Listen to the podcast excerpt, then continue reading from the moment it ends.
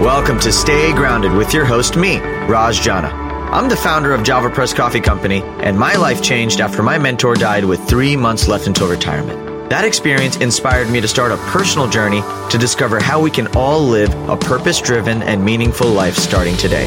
I interview everyone from best selling authors and business moguls to extreme athletes and monks to discuss happiness, success, and fulfillment to uncover powerful takeaways that empower you to stay grounded and make passionate living a reality. To access post podcast discussions, insights, and further resources, visit rajjana.com forward slash stay grounded. So thanks for joining me today. Now, let's get to grinding. Yo, yo, what's up, everyone, and welcome to this week's episode of Stay Grounded. I hope you're all having an amazing day so far.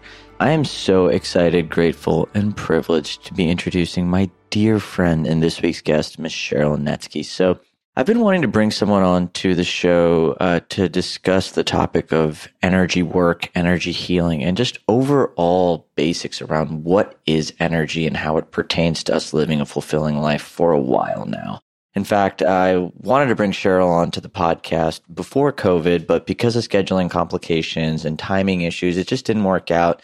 And we recently reconnected. And when we hopped on a call, it was pretty abundantly clear why the universe took so long for us to finally record this podcast because the direction that our conversation went was so unique, so authentic. And I just can't wait for you guys to get to know Cheryl. So to give you a little background on Cheryl, Cheryl is a unique being, the rare combination of a business consultant, an executive coach, a meditation teacher, and a shamanic energy practitioner who has spent the last 30 years really learning from renowned healers and shamans around the world, from San Diego all the way over to sacred sites in Peru, and practicing her gifts with thousands of clients to really help them unblock I guess blocks, energy blocks in their in their bodies, accelerate journeys to healing, helping people realign with their purpose and reshape their lives to increase clarity and deepen relationships with themselves and others in their organizations. I mean, she's presented on Sir Richard Branson's Necker Island. She's done work for the Gates Foundation. She is a former senior faculty member of the Four Winds Society Healing and Light Body School, where she trained and mentored hundreds of global shamanic energy medicine practitioners. I mean, she's been working with CEOs, Fortune 500, uh, C suite executives. I mean, Cheryl is the real deal when it comes to energy work. And I, in this episode, I just, I learned so much. And it's rare that you meet individuals like Cheryl who have spent so much time learning the ancient arts from from the source, really taking it from the fire hose and developing her own craft as a healer. And and in this episode, you're going to talk a lot about energy, how to raise your vibration, what it means to be a shaman, how to learn to trust your own innate intelligence, how Cheryl even became aware of her gifts and how if you have gifts, you can become aware of them too. Cheryl is just such a beautiful human being, and she's developed such a keen understanding of the human condition and has the ability to help others see what has previously been hidden or overlooked. In fact, she has called me out in a lot of ways and held me to a higher standard in private conversations and on this episode to truly connect with my truth and share from a place of innate wisdom. And that's what I love about Cheryl. And so if you're ready to deepen your experience of life, unleash your unique gifts, trust more deeply in your intuition, then I think Cheryl's reverence for life and her gentle energy in this episode is going to wake something up in you. And I'm excited to feel into that with you as we explore what it means to live a fulfilling life. So I hope you guys enjoy this episode. We make, if you want to reach out to Cheryl and say anything to her, uh, we create all of her contact information in the show notes. You can always reach out to me as well. I love hearing from you guys, especially if there's specific nuggets on the show that you're resonating with. Um, if you haven't already subscribed to us on iTunes or any of the podcast apps, all that means is that every single time we release a new episode, it drops straight into your inbox. And, you know, I, I love this show, you know, and I I think it's just such so amazing that we as a community get to explore so many different aspects of what it means to be alive and everything from taking care of our physical health to exploring our emotional, spiritual and and and and just our emotional and spiritual health in this way through the concept of energy. I just love that the podcast has really created a, a safe space for all of us to explore so many different ways to to come alive. So I hope you guys enjoy Cheryl. And without further ado, I'm just excited for you guys to get to know her. So here is the amazing Miss Cheryl Netsky. Enjoy. Yo, yo, yo, what's up, everyone, and welcome to this week's episode of Stay Grounded. I hope you are all having a wonderful day so far. Ah! Hi, Cheryl. Hi, Raj. Man, I've been wanting to have this conversation with you for so long, and I am just so grateful in the way that timing and the universe and the divine works that it brought us here today in this moment to finally have the conversation that we've been waiting to have. So I'm super excited, grateful, and just so pumped to have you here. Thank you.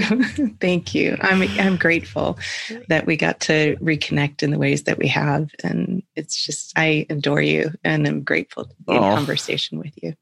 Oh, well, the feeling is definitely mutual. Okay, so there's a million different directions we can take our conversation just based on the plenty of down the rabbit hole deep dives we've had off the mic. But to set a container and to set this conversation, I'd love to one start on the concept of energy because I, I think that one, it's something that I've been learning to create more of in my body. It's been one thing I've been learning to intuitively connect with within myself over the last year. But just from your background and your perspective, I'd love for you to sort of describe what energy is in the in the context of of living a life like as a, as a human being with with energy as a human being with person like I, I don't know i just would love to maybe context this with energy and maybe have you describe it and then just go from there okay so i think the the first place in terms of like what is energy what is an energetic how are we who are we as energetic beings so if we think about the body is not just a container. So our skin is not just, we're not just body bags holding this energy. The skin itself is alive and is an organ and is a part of the energetic being. So there is kind of this sense of a container. So I'm going to hold up a bottle here, and inside the bottle is yellow liquid. And if we think about the bottle as being a metaphor for the body, but again, it's a gross example, meaning it's not subtle enough to really explain it, but it gives us a, a sense of it. The energetic, the luminous energy field is contained inside of the body as the body. And I'll also preface this with look, I've had some amazing teachers that have shared deep, vast wisdom teachings with me. And I don't claim to know the unknowable. And I work yeah. inside the unknowable spaces every day. So there's this dance here. My best understanding of who we are as luminous energy beings is that the divine itself is embedded inside, is hidden like a treasure, like a gift inside of every single one of us. And whether we want to call that divine life force, if we want to call that energy, if we want to call that God, if we want to call that supreme consciousness, if we want to call that Maha consciousness, if we want to call that spirit, whatever we want to call it, whatever people are comfortable with. If we want to look at it as particles moving together, rubbing really fast and creating a vibratory quality to it, that every being has a different resonance. So there's some people yeah. we walk up to and you're like, oh, I want to be close to that person. And there's some people that you're like, oh, yeah, no, I'm going to keep my distance over here. They might be a beautiful human being, but I need a little bit more space from whatever that vibration is. And it takes all the vibrations to make a symphony. That space of who are we as energetic beings, the luminous energy field is connected in the body as the body as this divine treasure. So when we meditate, we're going into that yellow, it's not yellow liquid, but this example of this bottle with the yellow liquid. We're going into that space of that yellow liquid to find the stillness. We're going into that space that is connected to that luminous energy inside of every living being and creature on the planet, inside the animate, inside the inanimate. So in the shamanic teachings, it's not just animate things that are alive. Shamanism is, is my definition of it is it's the connection to the aliveness in all life. So it's this, they consider the stone people to be alive. The stones, the rocks, the earth has an aliveness to it. And from, you know, kind of like a science, one health kind of perspective, we can look at that and say, like even scientists, we, you know, can look at that and say, okay, well, we, you know, take, if we lift up a part of our garden, we'll see earthworms in there and other bugs and insects crawling around. There's an aliveness to the earth. Some soil is more inert and some soil is more like, oh yeah, no, I don't want to grow anything in that, but oh, I could grow my garden over here. The richness of the fertile soil. So everything is alive. The plants, the stones, the rivers, the sky, the sun, everything is part of this kind of Gaia principle view of it. And that's an expansive answer. And we can. No, it's a beautiful answer. Yeah. Uh, there's so much in there. And I, I loved several questions, but in, in general, the, the idea of resonance and some people vibrating at a higher frequency than others. I guess one question I had is what causes the different vibrations? Like, why do certain people vibrate at different frequencies? And is a lower frequency worse than a higher frequency? I think that's that's one question. I guess that's one question I had. Yeah, it's a beautifully complex question. My understanding and my experience of that. So let's take it. There's a few layers to that question. Do some people have more earth energy to them? And some people that would give a more grounded, lower vibration kind of holding, like the people that you want to walk up to and you just want to hug from them. There's like this earthy kind of quality groundedness to them. Often their voices will have a depth to that too.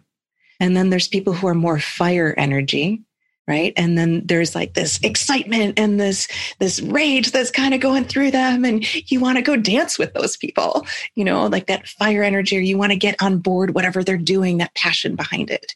And that has a different vibrancy to it and the tone and the the vibration of their whole being and the vibration of the voice will carry that fire energy in it and then there's also people who are more air energy based. So they have lots of thoughts and they're rapid thoughts and they're not necessarily so grand, grounded to that. They may forget to go to the bank or get the groceries or eat or, you know, any of these things, but they've got rapid thoughts and they're great thoughts and they're, you're, they're kind of downloading in all of these places.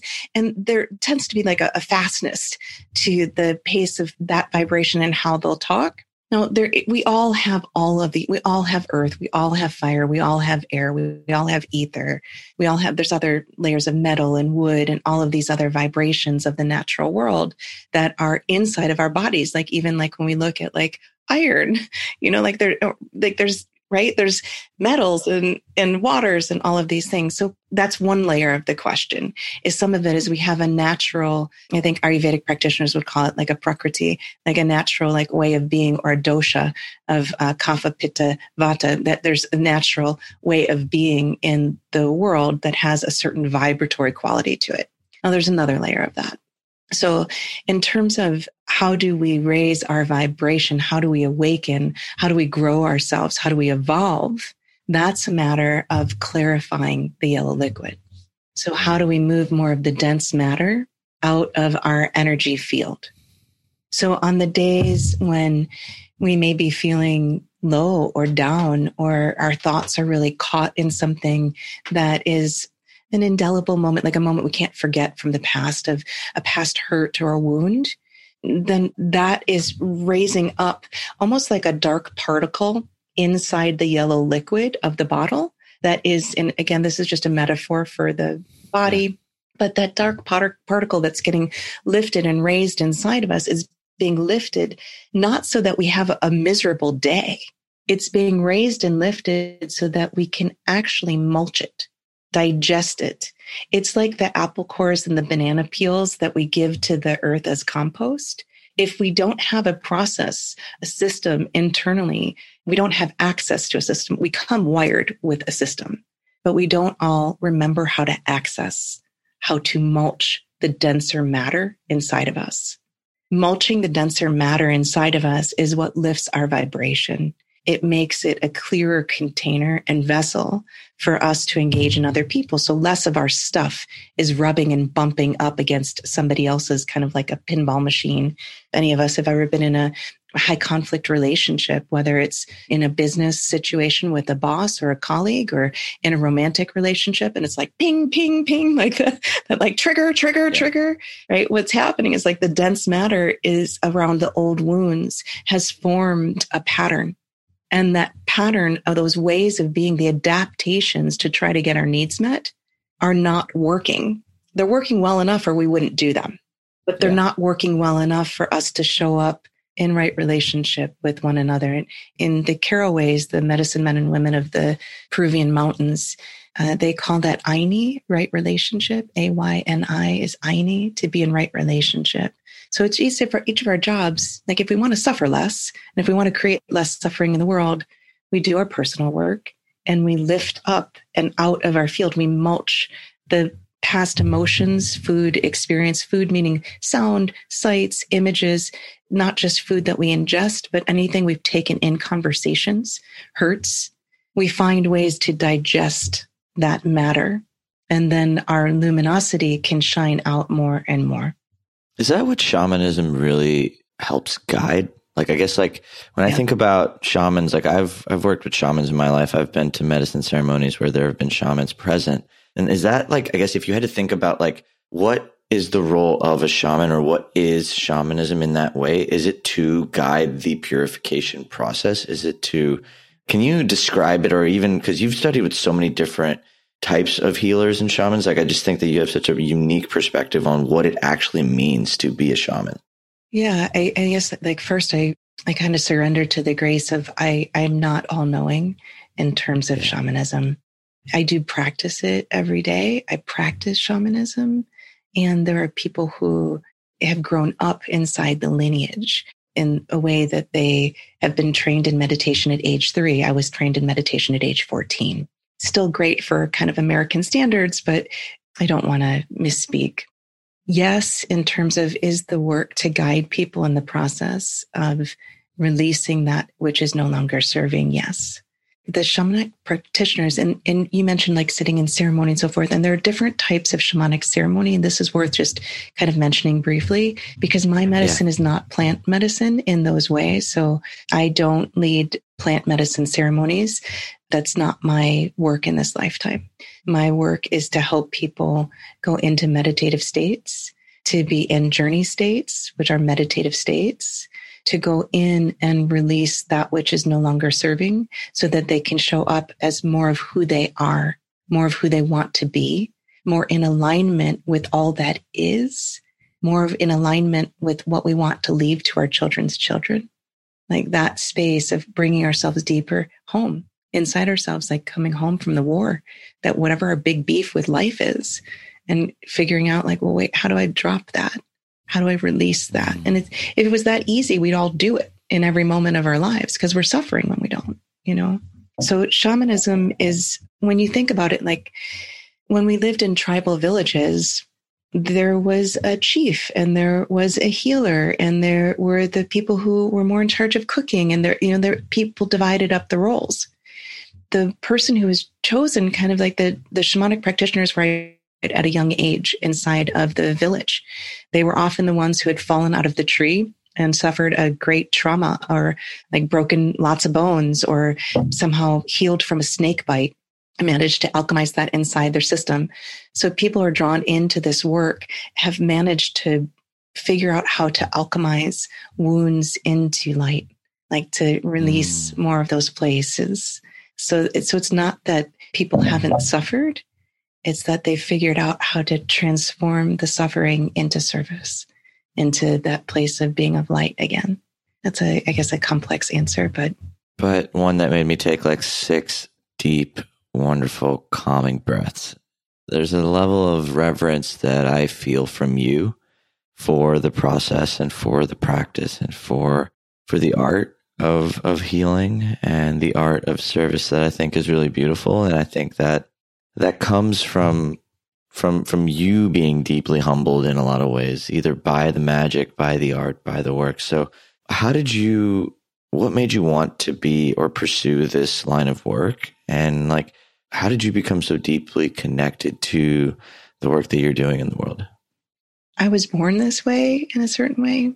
So, in my baby book, one of the first things that my mother wrote about was that I had this red V on my forehead, that when I would cry, it would get dark red. And I read later that I it probably was in my 30s when I read that that was one of the marks of a shamanic practitioner in a tribe, that those were the healers. I, you know, it was in a book. I don't know more than that about that. Perfect. but, you know, um, so fits the mold, right? Cheryl. Fits the mold. Right. Right. So it's my Harry Potter mark. Except it's not a Z, it's a B. um, oh, that's so good. Yeah. and then, you know, I remember being really quite young, being a toddler and seeing a ray of sunshine coming through our living room windows and seeing the dust particles. I didn't even know they were dust. I, I, saw particles dancing in the light and I started yelling to my mom, mom, mom, mom. So I was so like enraptured with like, what was this that I was watching? And my mother who didn't know that I was seeing energy came out and said, Oh, honey, that's just dust. That's dust particles. And I was just like fascinated. That's dust? Like I was fascinated. And I didn't know till many decades later, nor did she, that I was actually seeing the light and density inside of air. I was seeing air. I was seeing particles. I was seeing more than dust. And it was a fascinating dimension of universality.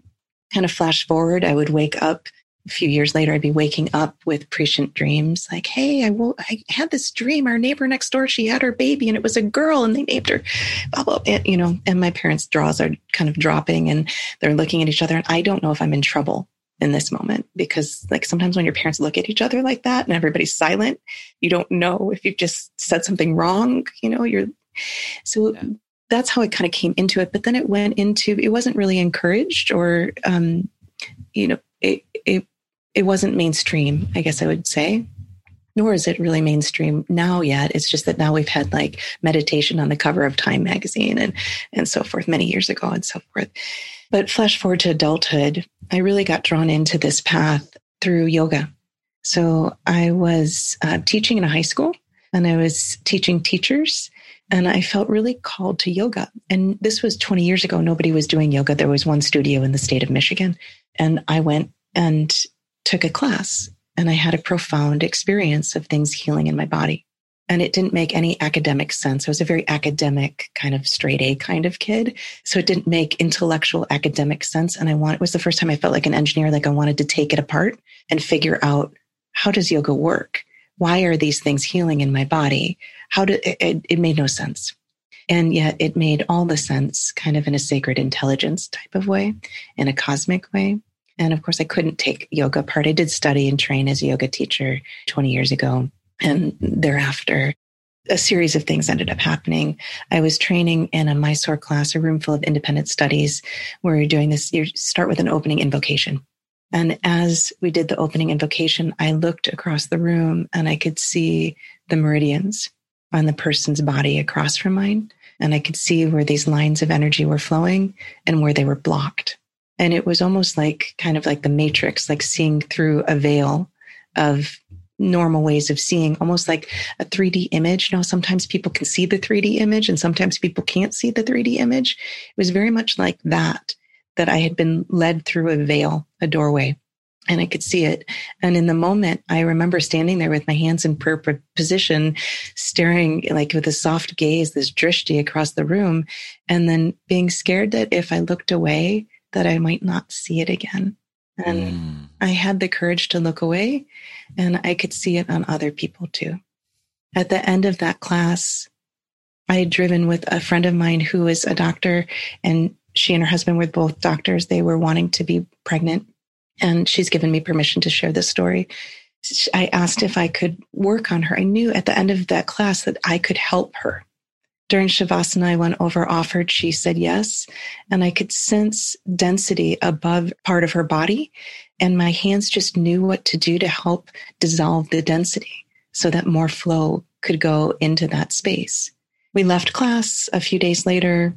She walked into my house and I could see her. I, I just looked at her to greet her, but my eyes could see like what you would see on an ultrasound machine or on an x-ray machine and i could see these two little blips in her univer- in her uterus that were blinking and i said when's your next doctor's appointment and she said oh it's tomorrow i said great call me after and she called me after and she said you're not going to believe this cheryl but i'm pregnant then a few weeks later, she basically said there were two viable and one wound up being viable, basically. And they wound up having that child, and he is now 16 years old. Wow. So that was one of the first times that I kind of saw that these kind of gifts that I somehow knew how to do, but didn't at that point have formal training in, which is really important. And I'll emphasize that. It's really important to get formal training, especially in ethics. None of this like i checked in with their soul level and they said it was okay for me to work on them so i'm i'm working on them. You can really cause great harm doing that. Getting trained is really important when you come into your gifts? I could listen to you talk for hours but i'm, I'm i have a question that's bubbling up for me right now that if i don't ask i know i'm going to forget it. Why do you think it's so hard for human beings to trust that sacred intelligence? And why do we put so much weight on what we can see? Because I see so many people suffering, trying to find the way, trying to logic their way through things, trying to cling on to something that they can touch, see, taste, hear. But there's this ocean of wisdom, this ocean of knowing that is so much more grounded in truth that we as a species just tend to not even acknowledge. So I'm I'm wondering just from you, like, why is that? And how do you guide or teach people to almost trust that infinite wisdom so that they can begin to live a life of, of true alignment? Like, how do you, how do you guide that journey? Yes, it's a great question. Let's start with the second half of the question, because that's kind of the for many people, that's kind of the million dollar question, right? Like, how do we learn to trust ourselves? How do we know who's talking in our heads? Which voice do we listen to? Even what is that, you know, consciousness voice? What is, what are the voices that we grew up with that may be limited in different ways? Even though our parents and our loved ones around us did the best that they could, and our divine beings, our divine consciousness embodied inside themselves too, they also have their places of trauma and woundedness that things messaging came to us in ways that may have been more fear based instead of what's underneath the fear is love, but the love may not have been as clear of a conduit in those places. Mm. So how do we access that?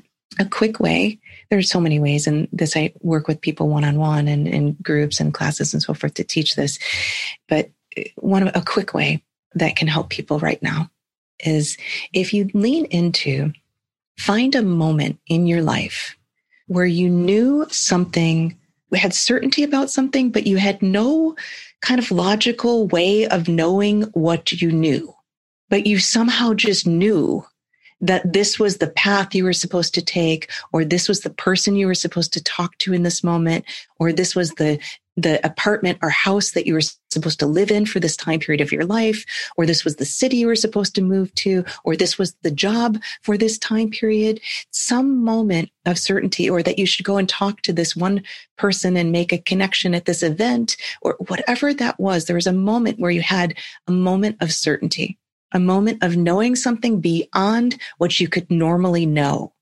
And it may not have been a visual. And I want to downplay the visual. So I'm multisensory in my ways of knowing. And there are people who are top teachers in the world of wisdom teachings who have one way of knowing that may not be visual. They may, they may be empathic. So they may feel what's happening in other people's bodies as if it's happening in their own. And there are caution spaces around that too, because you don't want to track everything in your body. So for those people who are listening that are empathic, awesome to be awake to that knowing that you can feel like someone might be talking about they have a headache and all of a sudden like you feel like oh, i have a headache too in that same spot. That means you're empathic. You're feeling what's happening in somebody else's system. And it's a beautiful level of depth of compassion and empathy and you need to get some training to learn how yeah. to utilize that in a way that you don't have to suffer and take, you don't want to take on other people's stuff. Second, some people hear it. So some people like, I just heard a voice that said, rent this apartment. So I rented the apartment. Or I heard a voice that said, this is the one. And that was the person they chose to partner with, or that was the person they chose to talk to, or whatever that was. So some people hear it as an audio kind of thing. Some people see something like a light around people or colors around people's.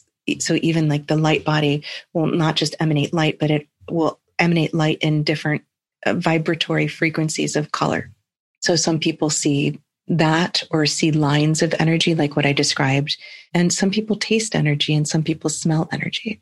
It's really fascinating. And I love that you're describing all these different ways that one can experience energy because I think there's a romanticism around the flashy lights and the, again, like what we can see. If they can see it, they must be better than me. They must be like more like awake than me. They, like there's all these stories that then show up around that, which then at least for like even me, like I I learn I sometimes distrust the the natural gifts that I have because they're not as extravagant. They're not as they're not as eclectic. They're not as whatever word you want to use to describe a multisensory transformative or gift. Like, I don't even know what the word mm-hmm. is, but like I think there's there's something there and just like a comparison, if you would, sure. in in gifts. So like how do you learn to like actually learn to just appreciate your gifts as they are instead of like because I, I see the balance in in wanting to go further into your gifts and push the boundaries of what you can do. And there's that other edge of like hey like my gifts are absolutely perfect as they are. Like how do you how do you balance that journey? Balance is an interesting concept right? So for different people it's going to show up in different forms balance isn't always equal. Mm. So for you, the balance may be that a place of acceptance of how do we stop, which is really what we're asking is how do we stop judging? How do we stop judging these things as weird or woo woo or that's not, I don't have evidence or, and that question to kind of go back a bit, you asked like, how did it become this way? How did we get so far from being the intuitive beings that we are and even that word intuitive is kind of interesting, right? As you know, I work with many CEOs and top entrepreneurs and, and have the privilege of being on the inside of these spaces.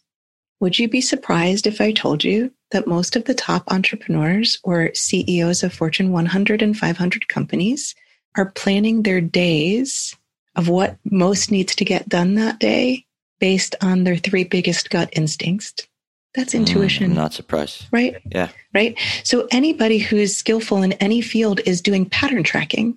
What's pattern tracking? It's intuition. Like it's it's structured over time. You've learned to track the patterns. What are you tracking? You're tracking subtle nuances in the patterns and seeing things that maybe other people who don't do that every day don't see. So a nurse practitioner is going to track the subtle differences between one person's symptoms and another person's symptoms, the color of somebody's skin, the amount of glassiness in their eyes, the temperature, the way the first uh, um, symptom they mention when they get there.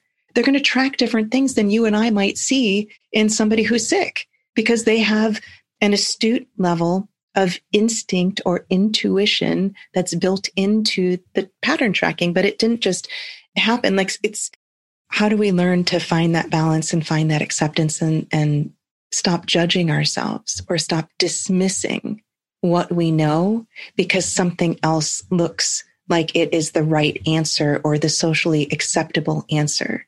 That question itself is laden inside the other question of how did we get this way as a society? Well, let's look at it. Okay. So what type of schooling did we all have? What was valued in our schooling? I'm an educator and I believe in they're amazing, amazing educators. So this is not to bash education or public education or private education in any form or way. As a society, we're at an apex where uh, many of our systems, if not all of our systems, are being dismantled. So let's look, we're right now, we're recording this amidst a pandemic where many of the students across the world are studying remotely. They're doing virtual online classes. instead of in person classes. And there are challenges of that. And there's greatness in that too. It's requiring teachers to be present in a way like they've never had to be present before. To hold an audience and attention virtually requires an immense amount of containership and presence, which takes us back to what is energy, that place of energy moving through us, as us. It, that is our presence. It's like my favorite definition of the term guru is that guru is the weighty one. What are they weighty with? Like we gather around these gurus. What are they weighty? They're weighty with light. They're weighty with the presence of their own beingness. They've cleared out so many of what I was referring to as apple cores and banana peels, the old emotions and experiences and things that weren't really their food that they can show up in that vastness of consciousness that resonates and calls us home. So why, why don't we have that as a society right now? Why don't we have more of that as a society? We're waking up as a society right now. We're waking up more and more to that. And we've been living inside of a time period that has been called different things in different lineages. So inside of the shamanic lineage, it's been called the Pachacuti. Pacha means infinite time and space, and Kuti is upside down or the turning over of. So around 2012, when everybody was talking about the end of the world or these prophecies, and it wasn't about the end of the world, it was around the end of a time period in consciousness and states of awakening that was ending where the world had been upside down, inside out. And if we look at that, we had like 2007, 2008, we had some real estate crashes. We had the banking industry that needed to be bailed out. We had like all of these interesting inside out, upside down things that were trying to right themselves. Now, many of us prior to 2012 were thinking like, okay, great. 2013 is going to be rocking awesome. Like we'll get through this vortex and the world's going to right itself. And here we go. And it turns out that, so for those people who are listening and not viewing, I'm taking two bottles that have long necks, like a long spout on each bottle, and I'm placing them together to make an hourglass. So if we're turning something over, it turns out that the vortex in the middle of the time periods that we're kind of turning over to get to is a bit longer than maybe we had hoped for. And simultaneously, exactly the right length of time for whatever is needed. So it's a, there's a depth to this question that is in a certain way we've all grown up inside of a patriarchal structure and is not just in the united states and it's not just in canada. I've had the privilege of working with people globally and it there's a global sense of this. Like we look at we're just waking up to the ways like what was the latest research i think last year or the year before was like women were making 60 cents on the dollar to what men were making. And and that was what 2020 that's still happening. Yeah. you know there's layers and layers to this. But in patriarchal structures what's valued is that when the masculine inside any of the us so inside of women too when the masculine inside of us is suppressing the feminine intuition, instinct, connection to all that is, that Shakti in Sanskrit, that Shekhinah in Hebrew, like there's the words even sound the same. This place of this mother source, this divine feminine being. When any of us are suppressing that, we do not have as much access to that flow of consciousness and we don't have as much remembrance that it lives, it's the same in every single one of us. When we hurt each other, we are hurting ourselves. There's so much in that. And as you were saying that, I'm realizing authenticity is that light. When you remove everything that's not you and you just allow the most natural, vibrant, authentic version of you to emerge, that is that, that energetic presence. That is that light. That is that, that harmony within. It's, it's not suppressing any aspect of it. And as you were saying that, I, I want to talk about suffering for a little bit because I think that's a really interesting idea. Is there a purpose to suffering? And let's start there. Is there is there a purpose to an individual's suffering? If I might, and you don't have to answer this, Raj, but when you lean into that question for yourself, for the times when you've suffered in your life, has there been a purpose to it? for you? The only purpose I can see is that it created a contrast. But now in my life, now like I choose not to suffer. It's it's it's a choice that I'm consciously making. Even in pain, I'm consciously choosing to not suffer. And I think it took some time for me to get there. And I didn't realize that it could be a choice, at least for myself. And I look back on my previous years, the purpose it served for me was that it's making every choice not to suffer now that much more rich and potent and and and delicious. It's like I it's like a it's like a it's a reminder of personal power. At least for me. And I don't know if that is the is the purpose of of all the darkness is the purpose of that purely to know the light is there are there people are people meant to suffer are certain people meant to suffer in life so that there could be the duality i think i'm even thinking about it just from a grand perspective like what role does suffering play in this in this awakening in this in this in this sort of emerging way of being so again, I don't claim to know the unknowable. And here's the parts that I've figured out or what seems to make sense to me. Inside of the tantric teachings, there are four types of time. We are right now inside of a time period that is, we're coming out of a time period called the Kali Yuga, not Yoga Yuga. And it is a time period of dark ages, inside out, upside down, like the Pachacuti. It's the same thing, different language for it where values are inside out, upside down. Think about our, our machines, like our washing machines, our refrigerators, when our grandparents or maybe your great grandparents, like they could buy one and it would last for decades. And now they're purposely made to last a certain amount of time, but not too long so that we have to buy more that then creates more landfill. Our systems are inside out, upside down. Now it's like that because people are trying to feed their families, you know, and yet in terms of suffering, kind of to bring it around, there is only light, and the light will manifest itself. It will cloak itself. In its absolute freedom, it will cloak itself in its own darkness. So if we have four types of time, and we're in this Kali Yugic time period, and we're heading into a Satya Yuga, so a time period of truth, an age of consciousness, an age of enlightenment. Why? would the divine. So in tantric philosophy and teachings, and this is where it's really helpful. So I'm, I'm digressing for a moment and I'll come back to this time teaching. It is helpful to study inside of different lineages or inside of a lineage that really speaks to you.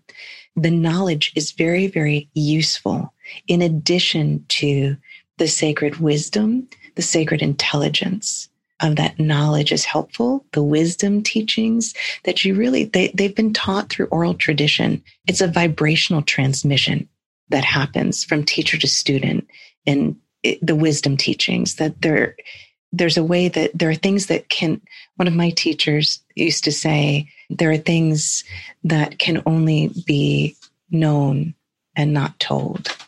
And that's that place of those intuitive, you can feel the depth and the rich, you can feel truth inside of something. You can hear the vibration of truth inside of something and it pulls us towards it. So, kind of wrapping back around those and experience. So, those are each of those are really important to kind of have and take with us. Coming back to time, if everything is made of light, so, like if you if we ask a scientist, I believe one of the answers we'll get is that everything is made of photons, which is light. So the food, the plants are the sun rays shine down and the sun and the rain feed our plants, right? So little sproutlings are growing up towards the sun and there's all the photosynthesis that's happening in there. And then what happens to that plant? We eat it. So we too are eating light. We are made of light. Everything is made of light. Now, if the light is manifesting as something called the Kali Yuga, this time period of darkness, like why would the light, why would the divine itself embody as a time period of darkness? of suffering when things are inside out when when integrity and values and ethics are inside out upside down? People suffer. The animals suffer. The planets like things suffer right? There is pain. Why would that be? Why would you know if if the divine and this you know goes to these if questions are are rooted obviously in a space of what do we believe about the universe? What do we believe about divine consciousness? What do we believe about a connection to a supreme consciousness energetic that is there? If there is a supreme consciousness for lack of better words and it embodied itself as light to have and embodied as us these you know beautiful creatures and treasures hidden inside of us that we're connecting on in the best of our abilities and trying to get our own stuff out of the way to do that why would it cloak itself even in the darkness of our body and our stuff our wounds and the other voices that we hear from other people's limited why would it why would that happen why would that be the divine construct of the human experience so it kind of brings us to that kind of diamond analogy of, you know, the diamond, the coal, the pressure, and it becomes the diamond. That I wonder, you know, what if part of that suffering is about helping us to release whatever needs to be released so that we can shine brighter? And what if that suffering helps us to connect to the divine light inside of all beings? It helps us understand and have great compassion for other people's suffering. I love you. I I like I I just I could literally listen to you speak for hours. Like it is so I feel there like the word reverence just keep keeps coming back for me. There's a there's a beautiful reverence in the tone of your voice and your presence and your curiosity and your uh, and even in the compassionate way that you think about explaining some of these denser concepts i just feel so held as i'm listening to you explain something that i really needed to hear. And i just i'm so grateful for you. And i'm there's there's just so much. I've been really kind of going down this path of going back and studying my own ancestry and you know really going back to the the Gita and even beyond that to a lot of the tantric teachings and and it's just and as you even said that like you're going to resonate with one over the other like I, I feel that resonance now more than ever and and and I'm learning to trust it and I'm learning to lean into it and to know that it's that there's so much more for even for me to experience and for all of us to really journey on in this lifetime. Like you're never really finished. It's just really inspiring. And I just want to thank you for, for shining that light, not for just for me, but for everyone listening. Um, it's, it's, it's, you're such a gift, Cheryl. And I'm just so grateful for you. Thank you, Raj. Should we close with a poem? Sure. Yeah. So this is by Hafiz Am I allowed to read something by somebody else on here? That of course, okay. of course. So, There's no rules. It's my show. okay. Well, um, with great credit to Hafiz um, for this poem. It's called "Beautiful Creature." I'm reading it from a book called "Love Poems from God: Twelve Sacred Voices from the East and West." Beautiful creature. There is a beautiful creature living in a hole you have dug. So at night I set fruit and grains and little pots of wine and milk beside your soft earthen mounds. And I often sing to you, but still, my dear, you do not come out. I have fallen in love with someone who is hiding inside of you. We should talk about this problem. Otherwise, I will never leave you alone this beautiful creature dance. This is the treasure that you know is hidden inside each of us. And it's it's almost like this love poem between self and self that what if we approach ourselves this way? If there is a beautiful creature living inside of us inside of ourself that is that yellow liquid light that that is pure light that um, is this supreme consciousness that is hidden inside of us in these moments when maybe we're lashing out at somebody or we're angry at somebody or we're sad about something or we are scared that we won't fulfill our life purpose or you know whatever that is. And yet there's this beautiful creature living inside of us. What are, what is our version of the wine and the milk to bring beside our soft earthen mounds? To like, what is the gift we can bring ourselves of gentleness, of true nourishment? Is it a warm bath? Is it a salad? Is it a soup? Is it like, what is it? Is it calling a friend? It, what is that, that sweet offering that we can bring to the altar inside of ourselves on those days? Wow, that's a beautiful visual. The altar that's within ourselves and bringing the offering.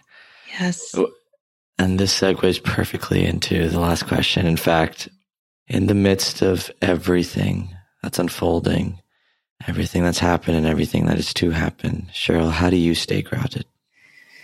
Meditation. So, meditation and daily practice, really and I guess I say kind of jokingly, but for every person who's a parent on the call, my children keep me grounded too. like there's the reality of the children; they they want food three times a day. You know, like there's mm-hmm. there's a certain sense of that beautiful ritual and structure, and that showing up for people, whether it's my children or my clients or myself or my spiritual practice. For me, it's it's what grounds me the most is um, spiritual practice and staying in deep remembrance every day whether it's it can be as simple for those people who've tried meditating and it's like the mind is so busy it's hard to meditate. Yes the mind is busy and the smarter you are the busier your mind will be.